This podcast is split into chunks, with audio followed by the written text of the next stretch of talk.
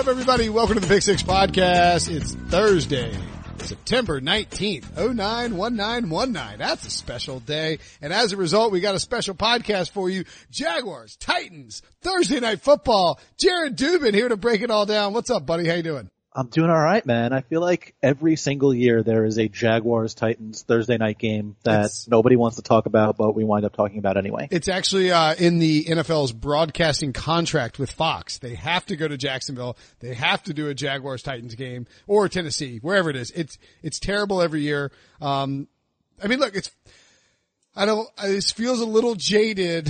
I don't want to be the jaded journo here, but um, you know, because it's like, hey, look, it's football. You know, if it was March, this might be our March fifteenth game, or like our May fifteenth game, where it's like, man, I would kill for some football on my TV right now. It's like, would you? Okay, fine. You really want football?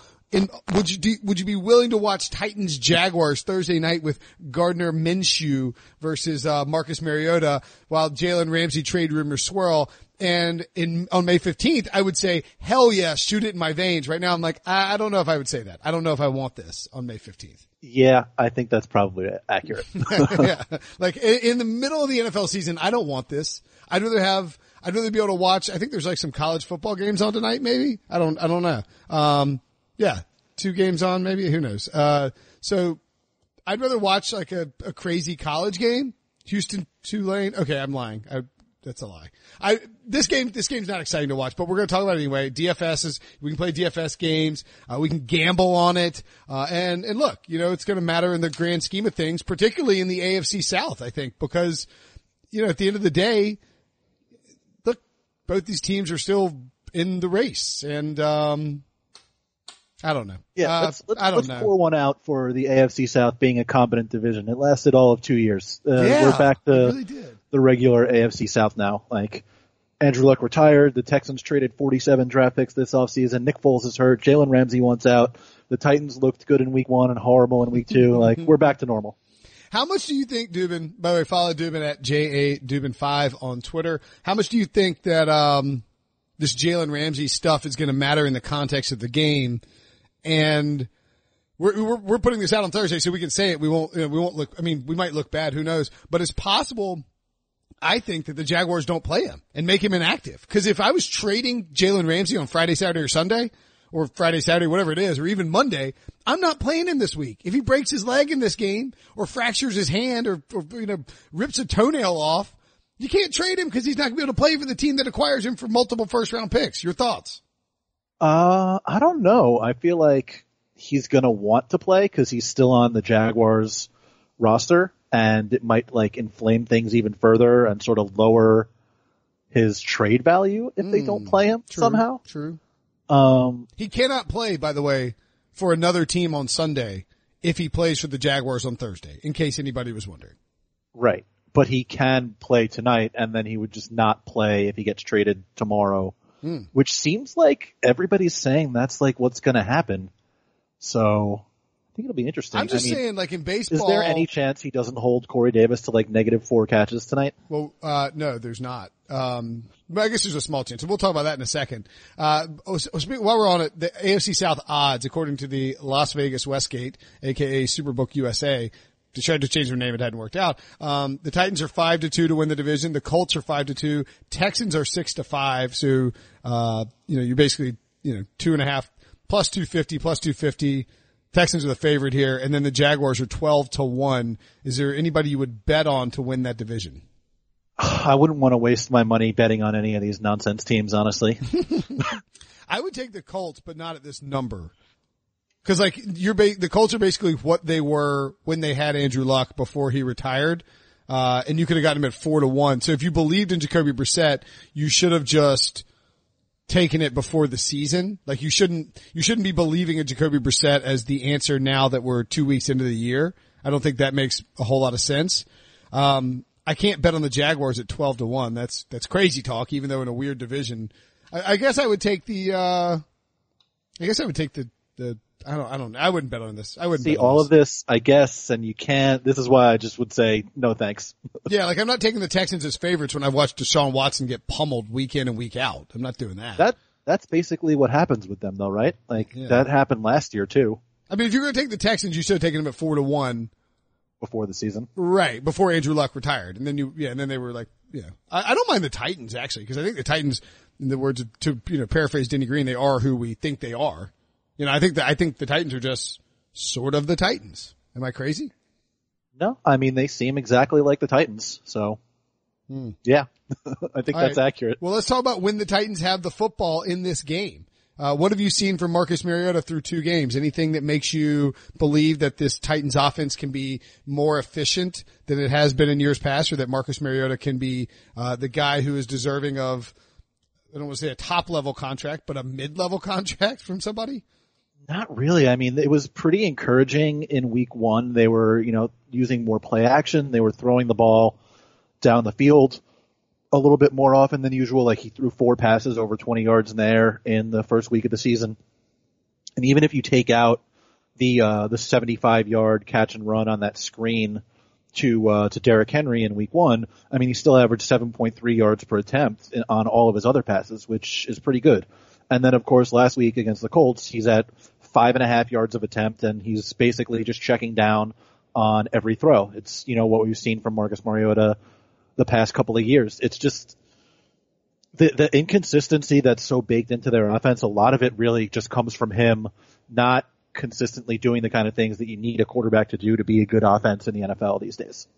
What do you think of Derrick Henry? It, uh, Arthur Smith, their new play caller, has I, I think actually been pretty impressive in terms of it, you know, making this team like he's actually transformed them into the team that they sort of wanted to be. I'm not saying it's efficient from a modern NFL standpoint, but they are, you know, they are feeding Derrick Henry the ball. I mean, he's got 34 carries. It's not crazy. They're not overloading him. He's got 34 carries through two games for 165 yards and two touchdowns. Hadn't rushed for more than 20 yards on a carry, but he's averaging 4.9 yards a carry and 82.5 yards per game. He's got, he's got the same number of targets in the passing game as Dion Lewis. Is Derrick Henry a, and he has a receiving touchdown too, obviously, as you point out, 75 yarder. Um, is he, is he a viable, like, RB1 now? Has he sort of morphed into, like, for fantasy and real life purposes? I mean, does he kind of become a bell cow back that we wanted him to be, but without really being explosive? I, I, I don't know what to make of this. I don't know. I don't, I don't know how to frame this. Like, this team is just, they're going to win eight or nine games. They're going to be so boring the whole entire way and uh and Derrick Henry may or may not be a fantasy starter, right? And like, w- w- where are we at with this guy? Yeah, th- I mean that seems essentially exactly right. Like it seems like they they want to get him the ball a lot. They are getting him the ball a lot, but not sort of overloading him the way you see teams that are quote unquote, you know, want to establish the run Right. doing. That I think their run blocking has been very good so far though. They're sixth in adjusted line yards at Football Outsiders, which is a big improvement over last year, and they're doing that without Taylor Lewan, who was suspended for the first four games of the season. So that's, I think, a really good sign for their run game the rest of the way. And I do think they are the kind of team that, that needs the run game to be effective just because Mariota is so inconsistent. And if they can base their offense around something that where, you know, they know at least that that's going to be effective, there's not as much of a correlation between run game effectiveness and play action effectiveness as is commonly believed but it still is beneficial to have a good run game if your quarterback is inconsistent. At least it's something you can rely on to be, you know, in good situations. So even if your quarterback is inconsistent, he's inconsistent in a way that's not necessarily quite as damaging as if he's always working from behind. Hmm. Yeah, man. I just not, I just don't know. I thought AJ Brown looked really good in the first, their first round pick looked really good in week one. Yep. Corey Davis, I mean, is this, are we giving up on this guy? Where are we at? Where are we at with him? I don't know that we're giving up on him. This is his Uh, third year. I mean, like John Ross finally came around. Mike. I mean, you know, th- these those guys were in the unfortunate position of still being in the in the time frame when we believed that every first round pick was going to be Odell Beckham. You know, Right. I mean, look, Corey Davis still has a lot of talent. He's still a, a big guy with a wide catch radius. And, you know, we saw last year that when he's at his best, he can look pretty good. Um, I think a lot of it is like his skill set. A lot of the times it's going to be those intermediate and deep passes. And that's not really his quarterback strengths. Um, that's why you see Delanie Walker getting the ball all the time. And now even, you know, Derrick Henry getting involved as a receiver. Um, I, I'm the thing I'm really surprised by with their offense is that you know Adam Humphries, who they paid whatever it was, like 11 million dollars a year, um, and he turned down more money from the Patriots to go to the Titans because he was supposedly going to be a huge part of the offense. He has four targets in two weeks. He's Um, averaging 1.3 yards per reception.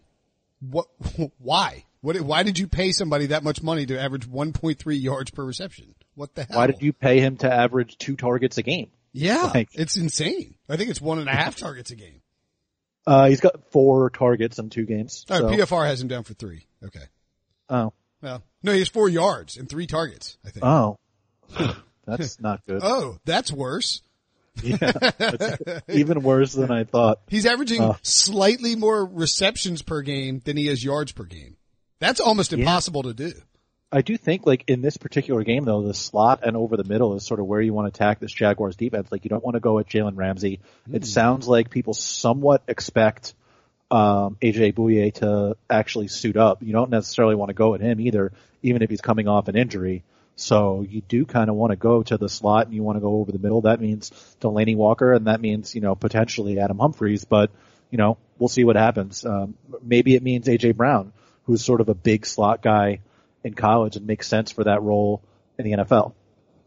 I could get down for that. All right. So maybe, uh, if you're doing DFS, would you, I mean, like you could, like if you want to win a million dollars or win whatever. I wouldn't want any part of this game in No, but I mean, like, look, first of all, you better, you better have, I'm saying like, if you wanted to really create a lineup that is, you're going to be on an island, Adam Humphries is your captain in DFS. Oh, yeah, I mean, yeah, I can't see why anybody else would put him in their lineup given Nobody- what he's done. Right. But so like far. maybe, but maybe the answer is the slot and they're just peppering Humphries with targets out of the slot because Bouye and, and Ramsey are on the outside. Oh, Corey yeah, Davis I mean, and AJ it, Brown. it definitely could be, but it it could be it's a Delanie you know AJ Brown in the slot. It could just be Delanie Walker the whole game. You know, Yeah. Maybe Delanie Walker's the answer at captain. Uh, okay. This, that's enough talk about the Jaguars or the Titans. Um, what about when the Jaguars had the ball? Are they, yeah, this uh, is more interesting, right? Like it's the Gardner Minshew show. Did you see? Um, that, did you see that the adult, um, the adult website, whatever it was, offered Gardner Minshew a million dollars to wear penis puppets? I didn't, but I mean, given everything that's gone on with that dude, that's like the third weirdest thing that's been offered to him probably. it's uh let's see if I can find uh I I got I I tweeted about it. Oh goodness, I've lost it now. Uh here it is. Adult entertainment site CamSoda sent a letter to Gardner Minshew. Um their Daryn Parker, their vice president. Um it said uh they announced the launch of CamSoda Fit, an online fitness program live streaming group classes taught by several adult entertainment stars, including Kelsi Monroe among others. Um they want uh they want to offer Gardner Minshew the opportunity to teach one to lead a weekly exercise class that you can live stream from the comfort of home or the locker room. Our only requirement is that you incorporate band workouts into your class and do them in a jockstrap and or naked. Furthermore, since Halloween is fast approaching, we'd love for you to be the official brand ambassador of our penis puppet line, which we launched in 2017. The knit costumes that fit over your penis and balls, I keep I'm reading this, are available in several styles, a watermelon, elephant, and vampire. This year we, anyway, uh, they're also unveiling a Jaguar. So that's exciting. And if he accepts, he can get up to a million dollars. First of all, Dubin, um, would you accept that offer? Would you lead a weekly, uh, workout video naked from your house for, and, and do, and be the brand ambassador for peanut, penis puppets for a million dollars? um, I don't know if anybody would want me to do that. I'm just saying, would you do it? Cause like we asked, would people do, would people eat dog food for a year for $20 million? Would you be willing to lead a naked workout class for a million dollars? Cause I think I would, but I wouldn't be, it, I, well, I guess it like nobody's going to take my class, so Right, Yeah, yeah, why yeah, not? Like it's right. just I'm on the camera, and nobody's watching anyway. Like so, sure. That would be kind of, dollars. that would be kind of depressing though. You're like live streaming, you're like, you know, you do Periscope and it's like, it's like, so and so has joined the class. It's like two people have joined the class. You're like, all right, who, who are you? Two people, first of all. Honestly, I feel like two would be pretty high in terms of the expectations. I feel like it would be zero. Okay, that's But- probably true. All right, from a football perspective, um, what uh, what do you think? Ha- is, is is is Gardner Minshew good? I don't know if he's necessarily good. I think that he is better than anybody could have reasonably expected given where he was taken in the draft. Um, you know, he was not nearly as good last week as he was the week before. Um, some of that is, you know, teams have more time to prepare for him. I think the, the most encouraging thing for me about him though is that he is spreading the ball around a ton. He's not locked in on one guy. And with young quarterbacks and in particular guys who are not necessarily expected to be the starters and are sort of coming off of, you know, the backup job or the practice squad, they tend to lock on to one guy and sort of zero in and force the ball to the guy that they're most comfortable with. He's not doing that at all. I mean, he's got six different guys with at least seven targets. Um, DJ Chark 11, Dede Westbrook 11, Fournette 10, Chris Conley 10, uh, the tight ends, James O'Shaughnessy and Geoff Swaim 8 and 7. I mean, that's, that's a really good distribution and that forces defenses to defend the entire field.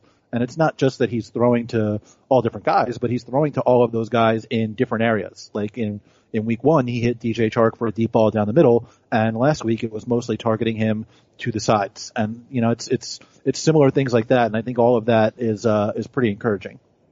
For sure. Is the, um, what do you think about Leonard Fournette? Are we, I thought, man, I thought he was going to have a bounce back season, and I don't, I don't, I don't know why I got suckered into the idea that Nick Foles was going to save him. Um, but it does feel like he isn't quite there and might not quite get there just because of how this Jaguars offense is built.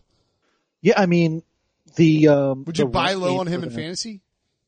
I think I would oh. because he's just been playing. Oh. He's on the field all the time. He doesn't come off the field. I think he's played like 92 or 93 percent of their snaps. He's run like 90 5% of possible routes or something like that. And that, in terms of fantasy, is very encouraging. And again, he's got, you know, 10 targets or, yeah, 10 targets in two weeks from Gardner Minshew. And if he gets five targets a game, in addition to the presumptive, you know, rushing volume that he's going to get, then yeah, I think he'll be a good fantasy player. Mm. Uh, all right. What do, uh, do you think that Gardner Minshew can throw for more or less than 220.5 passing yards? That's his over under on FanDuel, uh, FanDuel Sportsbook. I'm going to go with the under here. The Titans have only allowed 365 passing yards in two games, and one of those games was against Baker Mayfield, um, who I would say is, you know, better than Gardner Minshew. Sure. The and the other was against defense- Jacoby Brissett, who's the best quarterback in football. So yeah. The back end of their defense, I think, looks really good. Like Kevin Byard has been great again. Kenny Vaccaro and Adoree Jackson both look like they're better this year. Logan Ryan's playing well. Uh, Malcolm Butler was really good in week one and then sort of terrible last week. Um, maybe they can pick on Malcolm Butler the entire game and hope that he's just like what he was last season. But, uh, I, I think they've looked very good so far. So I would, I would say probably an under, uh, on the passing yards there because I, I think they're going to try to make this the game where they go with Fournette because Tennessee's run defense has not been nearly as good as the pass defense. their pass rush has been okay, but their run defense not that good. So they need Rashaan Evans to step up, I guess, is what we're, where we're at here. Yeah, I think so. Um, what about, uh, what about Marcus Mariota over under 197 and a half passing yards? Ugh, um, Um, yeah, I mean, I Mariota, guess. by the way, for people wondering, has 248 in week one against Cleveland in a 43-13 win and, uh, 154 in a 19-17 loss to the Colts. Why, what the under, the under in this game is 39 and there's supposed to be like 15 mile per hour wind in Jacksonville all night and maybe some rain. It, how is this game going over? I mean, like I, I, somebody tweeted me, and was like, okay, look, the under's too easy, right? I was like, well, I don't think it's easy. It's an NFL game and it's 39, but yeah, I mean, I'm taking the, under. I took the under at 40. I mean, I, I just, how is this game going over 40 points, dudes? I don't think it is. I'm, I'm with you. Yeah, I'd say it's not. Do you think, is there any chance that Jacksonville as a home dog covers? Um, I actually, I think I had, uh, in my preview, which should be up on the site by now, um, I actually took the Jags to win Wow. 17-16. Ugh. Um, so that's a, that's an under right there. Yeah. Um, Yes, I, I just, neither one of these offenses is all that inspiring to me, and I just feel like weird stuff happens when they play each other, and I think it's definitely going to be a close, probably poorly played game, and um, I could definitely see either team winning. I just wound up going with the Jaguars for like, Just because they're at, just because they're at home, just reasons, yeah. Just because they're Yeah. probably at home. Um, I mean, just looking at the last two, you know, the Titans beat the Jaguars last year in in early December, thirty to nine, uh, at home, bloodbath. They beat the they beat the Jaguars, and that was on a Thursday. They beat the Jag the, the annual Thursday game. They beat the Jaguars in Jacksonville in Week Three last year with Blaine Gabbert, nine to six. Row. Uh, in Nine to six. To I guess. I guess technically the Jaguars lost six to nine, if you will. Um, the Thursday game the year before. Oh, they didn't play on Thursday the year before. That's actually surprising. Uh, they played twi- in 2017. The, uh, they beat the Jaguars in Jacksonville 37 to 16. My goodness, that's a hammerjacking. And oddly enough, that was, um, was it Jacksonville? That was Jacksonville's AFC championship game year. In Yeah. 17. Yeah. And yeah, so they, they lost to the Titans 37 to 16 in week two and then went to the AFC championship game. Uh, both teams were beaten by the Patriots in the playoffs, by the way, like every team in the playoffs. Like I said, weird stuff happens when these teams Yeah. play. And then the Jaguars, uh, also lost to the Titans in week 17, 15 to 10. So we could, I mean, history tells us it should go under. I think there's a chance that like Derrick Henry breaks some runs. Like there's some broken tackles that maybe we end up with a, with an over, but I, I'm with you. I, I, I don't see how you can lean, I don't see how you can lean. Yeah, on the short week than- too, and like Yeah. uh some of these guys are banged up coming in. Like DJ Chark was limited in practice, and he's sort of been their best receiver so far. Like maybe Marquise Lee comes back and takes over that role, but you know he's coming off an injury too, so I don't have much confidence in the offenses to begin with. Um, and then you know the Titans, even though they their offensive line has been good so far, they're missing their best offensive lineman. Um, you know, and Mariota's so inconsistent. Even Derrick Henry has been extremely inconsistent throughout his career, even though he's looked good so far.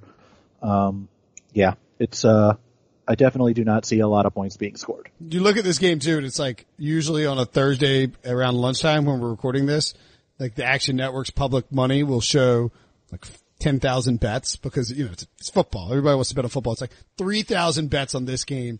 Uh, 66% of the bets are on the under, but only 59% of the money is on the under. So maybe there's a little sharp money on the over. Who knows? Uh, if, if you get 40 points, just tip your cap and say, good job, Marcus Mariota. Good job, Gardner Minshew.